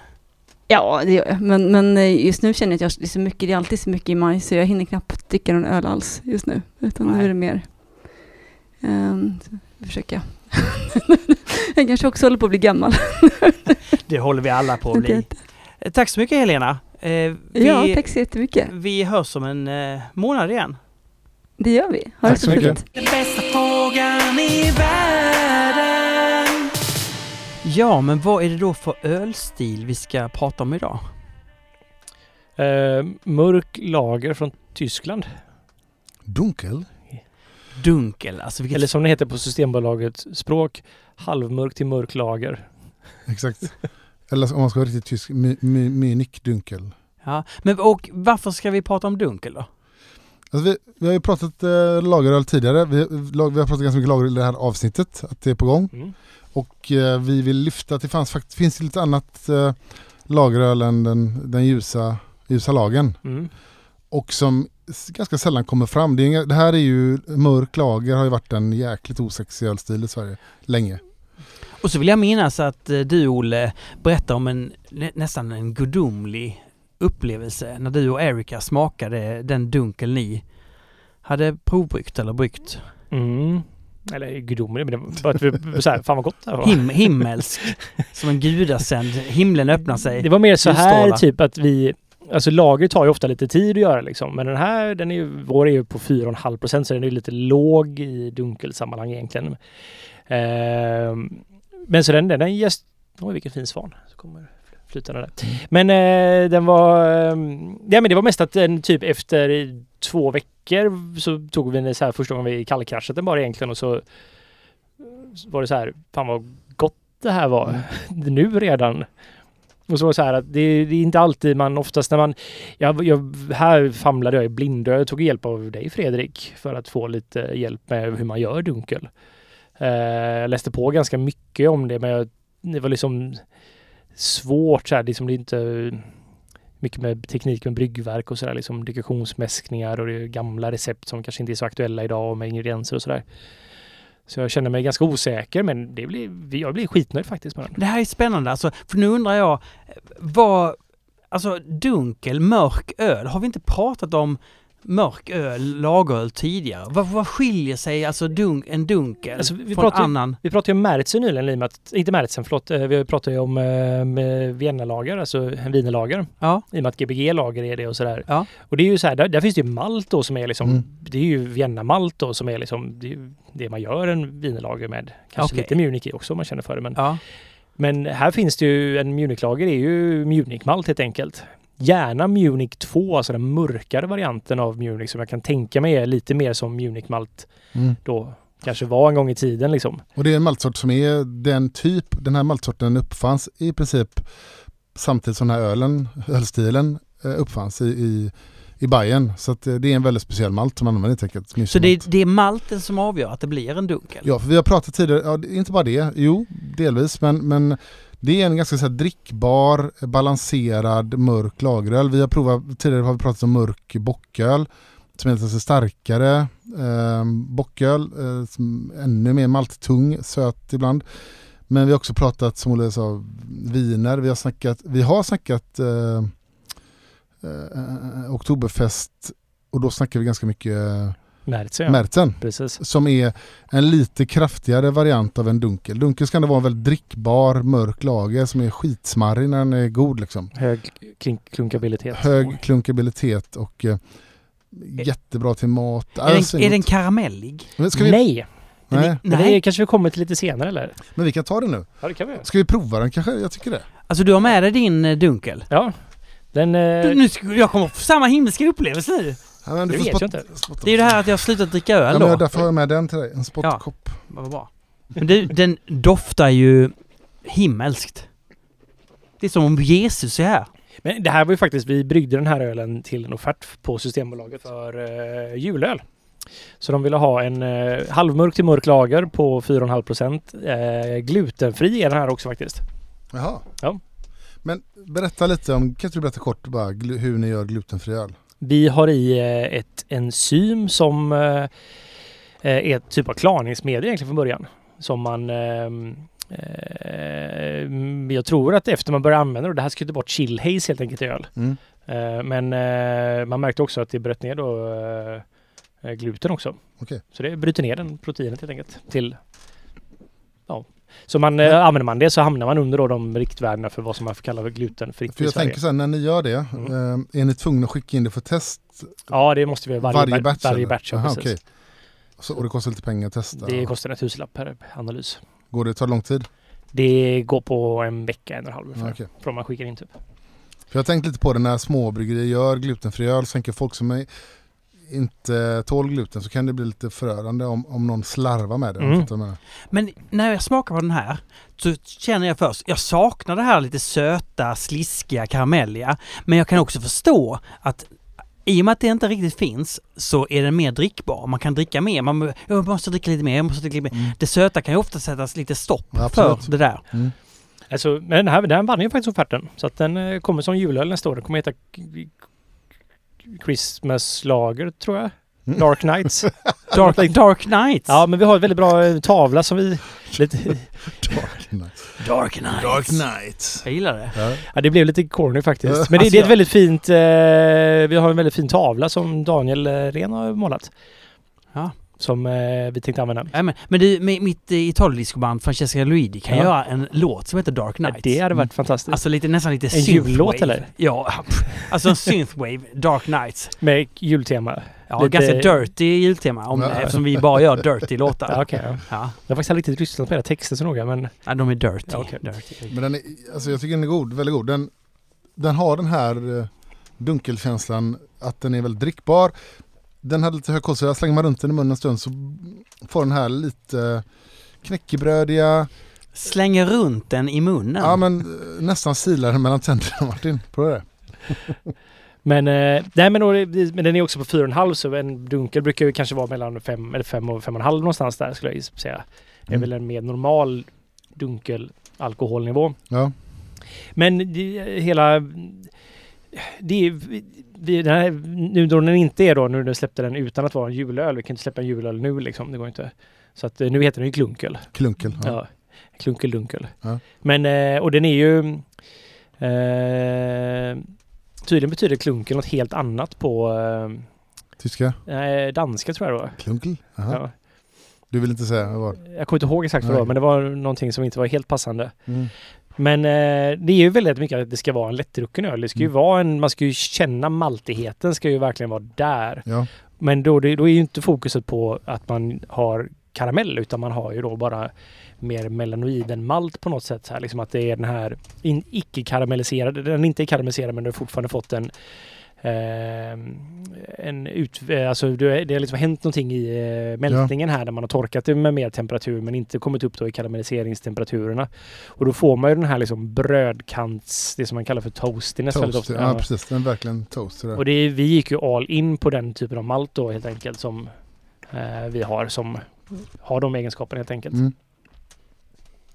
Och blev, det, den, blir, den är otroligt lättdrucken. En pint av det här är... Man tröttnar inte Nej, efter... supergott. Trots att det är en mörk öl som ofta kan tycka blir lite för mycket så är det som så här att... Ja, det, Jaha. det är som en, det är som en, den mörka ölens pilsner helt enkelt. Ja, vi ska prata sen lite historik om Dunkel men mörk lager och dunkelliknande öl, Bayers dunkel, Münchendunkel gjordes ju jättemycket i Sverige efter, när port, efter porten så att säga.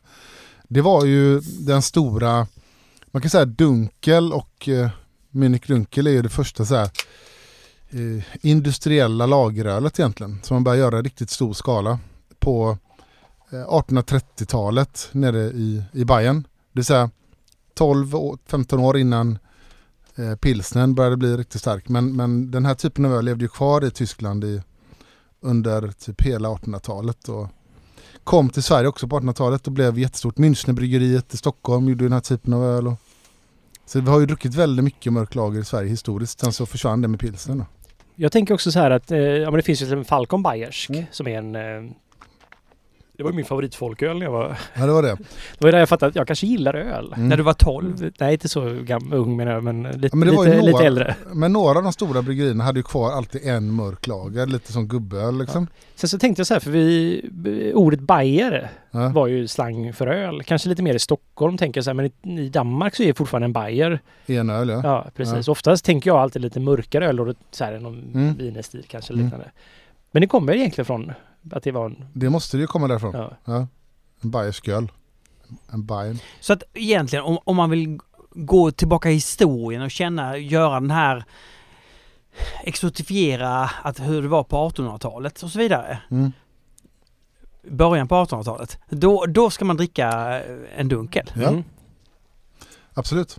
Och den här typen av öl, igen då, en, den stora första så här, industriella tillverkningen av öl, det var ju Porter i London, det hade vi pratat om flera gånger innan. Eh, det åkte mycket tyska bryggare till England, lärde sig eh, den industriella tillverkningen av, eh, av öl och kom tillbaka till Bayern och kombinerade det med flera saker. Dels så eh, kastade man ut gammal liksom, bryggutrustning, man uppdaterade det. det man började mer eh, mer metodiskt jäsa i jäsa kallt. Eh, man, det var förbud att brygga under, under sommaren. Du fick till och med inte brygga under sommaren. Eh, och till slut, eh, till slut så skapade man också en gäst som gillade låga temperaturer. Sen skulle det dröja långt senare innan man, eh, innan man renodlade laggästen så att säga till en encellig stam. Men, men man skapade en gästkultur där nere som gillade att jäsa kallt och sådär.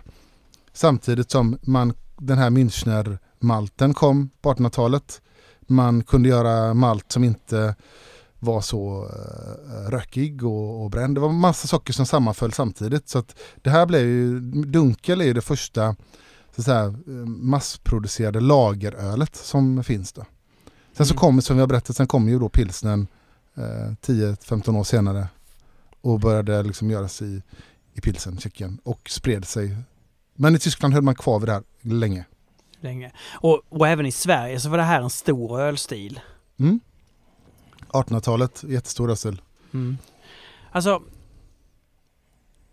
Men jag tycker det förtjänar någon form av comeback för det här är ju jättegott. Det är supergott. Det är ju, men av samma anledning som vinlagen, Gbg Lager, är jäkligt eh, god för att den är så jäkus, jävus lättdrucken. Eh, Samtidigt som du får lite karaktär. Den, den balansen är ju inte... Det är därför jag personligen kan ha lite svårt, det har jag tjatat om helt mycket, men det är därför jag tycker det är så tråkigt med ljus lager med medelstor beska. För för mig är det för mycket bara stor stark grej. Så fort du får någon karaktärsdrag på det, antingen med beska eller med det här fallet med lite toasterna så blir det ju lättdrucket men gott. Liksom. en sak som jag funderar på är namnet. Mm. Dunkel. Mm. Eh, det är ju inte jättesäljande Alltså det kan vara säkert vara säljande för några. För, för mig är det jättesäljande. För mig är det det. Men jag vill ju också ha mörker och, och bitterhet och så vidare. Mm. Men, men det är kanske inte så folkligt namn. Vad tror Nej. ni om det? Nej, det har, de, tyskarna är inte så bra på marknadsföring. de, har- de, de har många konstiga namn som inte är så aptitretande helt enkelt. Verkligen. Mm. Nej, det Bra låter ju på inte det då tycker jag. dunkel. Om du inte kan något om öl och ser ett öl, det heter dunkel. Nej, det är klart att Jag tror, att, jag tror att skymning hade varit ett bättre namn. Ja, Alltså, något- ja, finns inte det? Ett som heter det? Va? jag vet inte. Har ni det? Skymning. Jo, det har vi väl? Va? Har, vi ett, har, vi ett, har vi ett öl som heter skymning? Eh, Men Olle kanske har. Nej, jo! På gång har vi en. Vi har ju gryning. Jaha. Ja, men vi, vi ska ju göra en... eh, Det är ju en eh, kaffe... Ja. Stout. Oatmeal stout med kaffe. Bra. Vi ska ju göra en... Den är på 5%. Vi ska göra en 10% också som heter skymning. Är det så? Ja, jag tänkte Okej. det. Jaha. Samma recept fast bara dubbelt så mycket. Dubbelt, ja.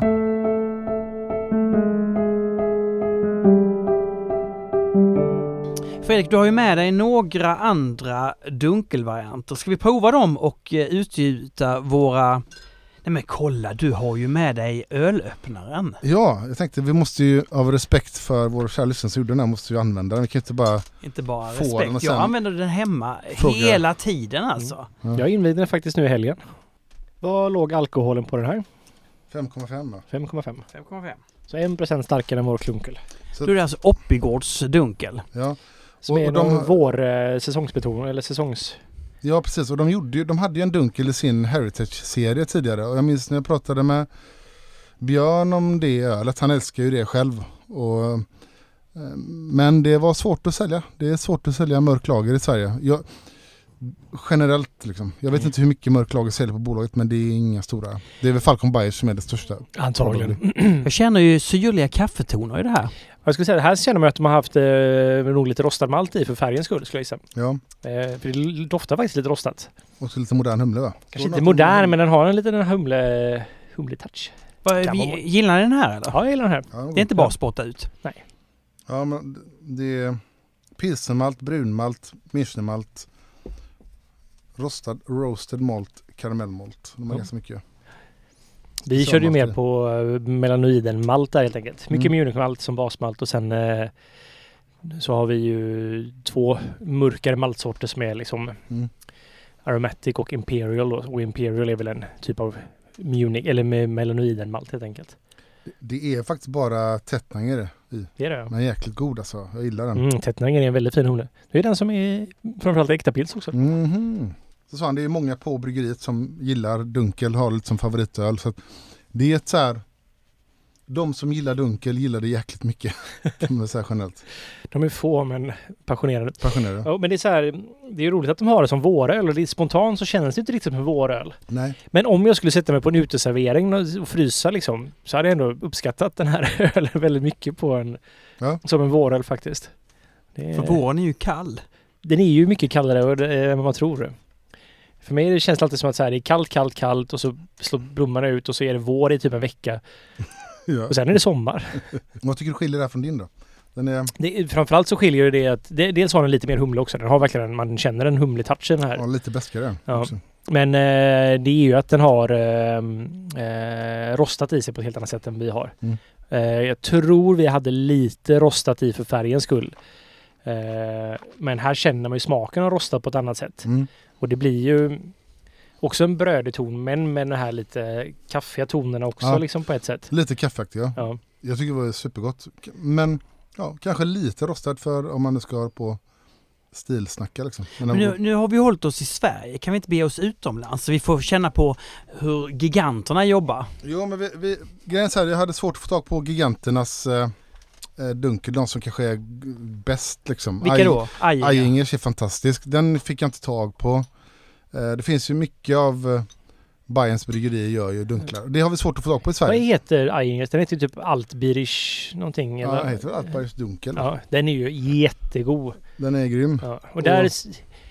Vi pratade ju om det så här, jag sa det Munich 1 och Munich 2. Hade jag fått, haft lite mer tid på mig och hunnit beställa ingredienser så hade jag ju köpt Munich 2 då till våran.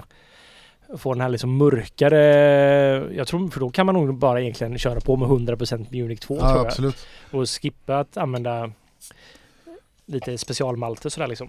Men om, om man är hembryggare och vill testa göra den här typen av öl, jag tycker verkligen man ska eh, ge sig på dekoktionsmäska och testa det. Ja, annars så om man är hembryggare och vill testa att göra lageröl. Ja. Kanske du kanske inte kan Tack. jäsa perfekt vid 10 grader eller liknande. Utan du har eh, så är den här nog lite förlåtande som ölstil i lagerkaraktären mot en lite varmare jäsning skulle jag gissa. Mm.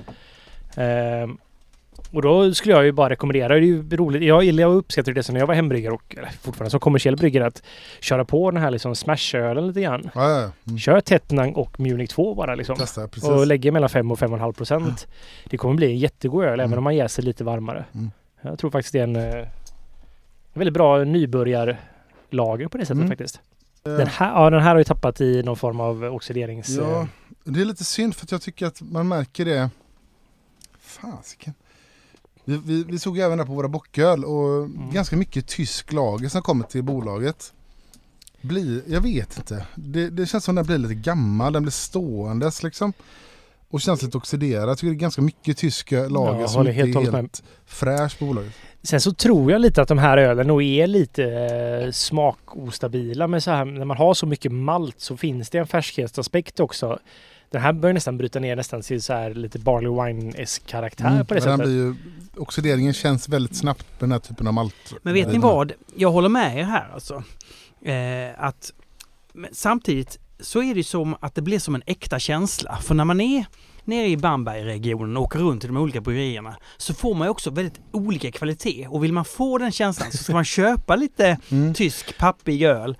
Fast det hade varit roligt om man kunde... där nere tycker Det jag. hittar ju Den- väldigt bra öl i Bamberg också. Det är bara Ja. problemet är mer på att man får mest bara det negativa då liksom. Sant, sant. Det är inte heller en Nej, så Helt rolig rätt, helt rätt. upplevelse. det är korrekt. Det är Mm. korrekt. Mm. Men det är också lite det som är charmen. Vissa öl ska ju drickas på, alltså vi, man får ju räkna med det att är det paketerad öl som har långa distributionskedjor så blir den sämre. Ja. Men Men detta finns ju på fasta sortimentet. Är en sån Ald- Aldersbacher klosterdunkel.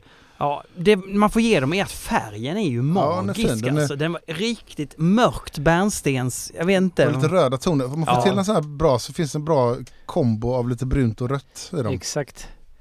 Det är, ja, det är faktiskt otroligt vackert att titta på det. här. snygg öl är... Snygg öl är nog snygg öl.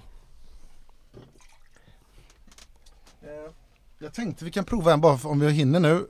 Den får du klippa Martin om den är, vi ska inte såga våra vänners öl. Så jag, jag har inte provat det här men det här, det här är Jessicas då, Vaxholms. Jag har, Ja, inte, ja. jag har inte provat det men jag tänkte vi kan göra det.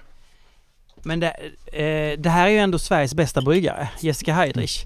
Eh, och är det någonting hon kan brygga, har, har jag förstått, så är det ju den här typen av stilar. Så nu är det upp till bevis Jessica! Nu dricker vi din öl. Ett av de godaste hembryggningar jag har gjort det har Jessica gjort eh, en, eh, en bocköl eh, som hon vann SM med 2001, 2 något sånt. Eh, en Icebock. Så hon kan lageröl även om hon ofta pratar om humlad öl. Mm. Det här doftar lite mer karamelligt skulle jag eh, känna, eller känns det som ändå. Mm. Det är lite mer karamelltoner men det är fort, gott ändå alltså. Mm. Det här var jättegott. Det här, här känner man ju karamellsmaken. Mm. Mm, mycket bra, mycket bra. Det gör ju den också lite mindre lättdrucken på ett sätt. Ja det blir det. Ja. Men också i små mängder lite mer naggande god också. Det blir väldigt så här smarrigt liksom. Men det är inte lika mycket Nej, hinkabilitetskänsla på det. precis. Nej, för jag gjorde faktiskt det på O-baren när vi hade klunkel där så köpte jag in eh, efter varandra två sådana här 50 centiliters av, eh, av klunkel. Ja du det? Ja, det var, och det var faktiskt... jag vill, jag ville stress, alltså stresstesta den lite grann. Du är det själv.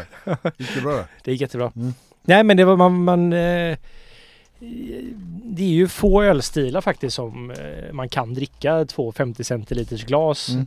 på varandra och Mm. ändå känna att jag hade kunnat ta ett tredje nu alltså. utan problem. Jag blir aldrig uttråkad och jag... Det blir inte, det blir inte för mycket heller. ja, precis. Alltså jag gillar ju det här när det blir lite karamelligt som ni vet. Ja. ja du har ju en sweet tooth Martin. Det har jag verkligen. En liten bubblare. Ska vi prova nu? Jag ska inte, ni ska inte få se vad det är. Ni kanske såg redan vad det här var eller? Gjorde ni det? Jag tror jag såg vad det var. okej, skitsamma. Men du ser inte vad det är för, Såg du etiketten? Nej men jag ser den? formen på flaskan och jag såg, Ja, ja, jag kapsylen såg Det är jag. okej att ni ser det här. Men jag kan Eh, nästan gissa mig till vad det är för något. Det tror jag inte du kan. Det är alltså någonting från Ja. Nynäshamn. Ja. Eller kanske du kan men eh, det här är dekoktionsmäskat. Mörklaget malt från Bamberg. Där de har försökt göra det enligt Men då har jag regler. ingen aning vad det är för något. Luktar lite jord. Hint av charkuteri. En Precis, hint. det hade, tycker jag klunker också hade lite grann. Den har börjat tappa. Det händer lite grann med malt ibland. Väldigt maltig öl eller Munich-malt så här liksom. eh, När den inte är färsk längre och den börjar liksom Ja, vad du tappa. menar. Då kommer Mm. det som en så här charkuteriton ofta tycker jag. Som kan, ibland kan vara jättegott och ibland kan vara väldigt störande också. Men här tycker jag ändå det luktar väldigt gott. Jag gillar doften. Den här var jättebra. Den var god. Den börjar också bli lite oxidationstoner. Är men, det Mm, en. Steinbier? Nej, men, Är det en Altbier? Är det en... det här är ju ett öl åt bandet Weeping Willows och det, de kallar det en Winter Warmer. Men Ja. det är en uh, mörk lager. Eh, den är dekoktionsmäskad. Tysk pilsnermalt från Bamberg och en skvätt Cararoma och Carafa Special 3. Men den här har mer alkohol också va? Den här måste vara sju Eh, eller någonting lite där. Nej, den, nej 5,6 faktiskt. 5,6. Mm. Magnum Perle. Okej, har inte riktigt samma toastiness då men, Mm. men likväl gott alltså. Jag tycker det är lite kul att prova en dekoktionsmäskad svensk eh, lager. Det är ganska ovanligt. Det får man verkligen säga. Det är väl... Nils Oskars gör väl det lite grann. Mm. Jag visste det. faktiskt inte att Nynäshamn ens... Det måste vara ett jävla meck för dem. Ja, jag vet inte hur de gör men de gör det på vissa öl.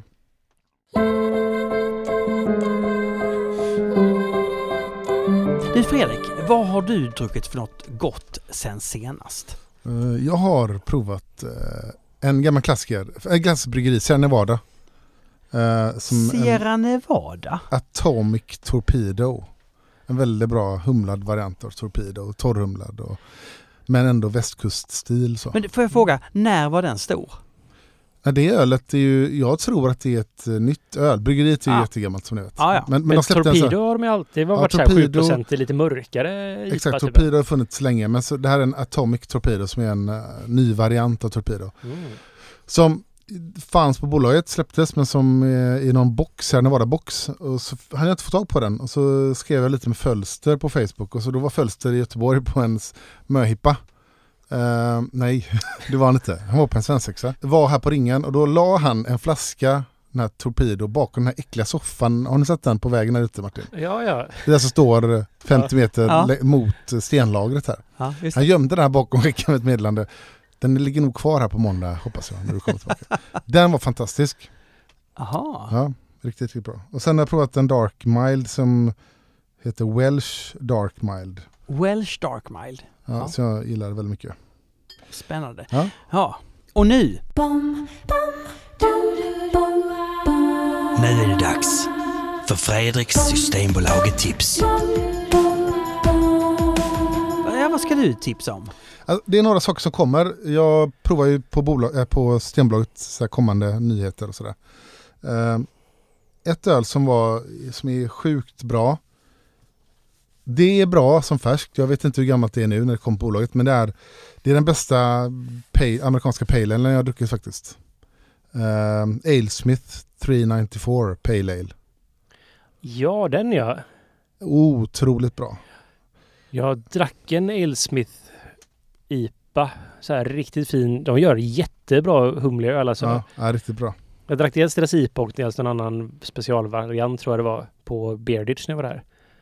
Jättegott var det. Ja, och den kommer nu i dagarna. Den här veckan tror jag. Den kommer. Hä- Hänga på låset då alltså? Ja. Sen så tyckte jag den här var väldigt trevlig. Svensk gårdspilsen från Göteborgs nya. Som är eh, enbart svenska ekologiska ingredienser, både malt och ju- Du provade den när vi var på mässan på Ja, det gjorde jag precis. den pa- bryggarpanelen där. Mm. Så hade Linus med den. Den tyckte jag var fin. Men Och- du, vet du, det, det är bara svenska och det är bara ekologiska. Det, det, bara låter, som svenskt, att, bara det ekologiskt. låter som att det absolut inte kan bli bra. Nej, men Just det- det är att när man köper svenska ingredienser så är de oftast ekologiska faktiskt. Aha. Eller i alla fall från de mindre Ja, tillverkarna. men vad roligt att. Humle, humle från Kongården i Skåne och kon från Bjäl och eh, kon från Bjälby gård i Östergötland. Ja. Varbo kvarn. Det, Eh, egentligen är det ju enda sättet att brygga på. Med lokala råvaror. Det finns ju inget annat Det sätt. borde vara mer av det i alla fall. Mm. Eh, sen så kommer eh, Bräckeriet med sin då, sitt nya varumärke Wild Bruce som är deras icke-syrliga öl. Eh, men brättat då. Så det är en brättad eh, säsong på 5% för 1990 på burk. Bruce, Wild Bruce Beer heter den. Bra grejer. Kommer på den 7 juni. Fantastiskt. Mm. Då ses vi om en månad. Gör vi? Och så ska man gå med i Svenska Ölfrämjandet. Ja, man kan bli patron också. Stötta oss. Patron. Eller- Patron. Patron. Man blir patron. Eh, Heter det patron när man är patron? Patreon. Patreon. Patron. Nej, ja, man, man... Patreon. Ja, men är man inte patron... Bullet. Eh, Patron. så Ja, det kanske man är. Ja. Hej herr patron, säger man.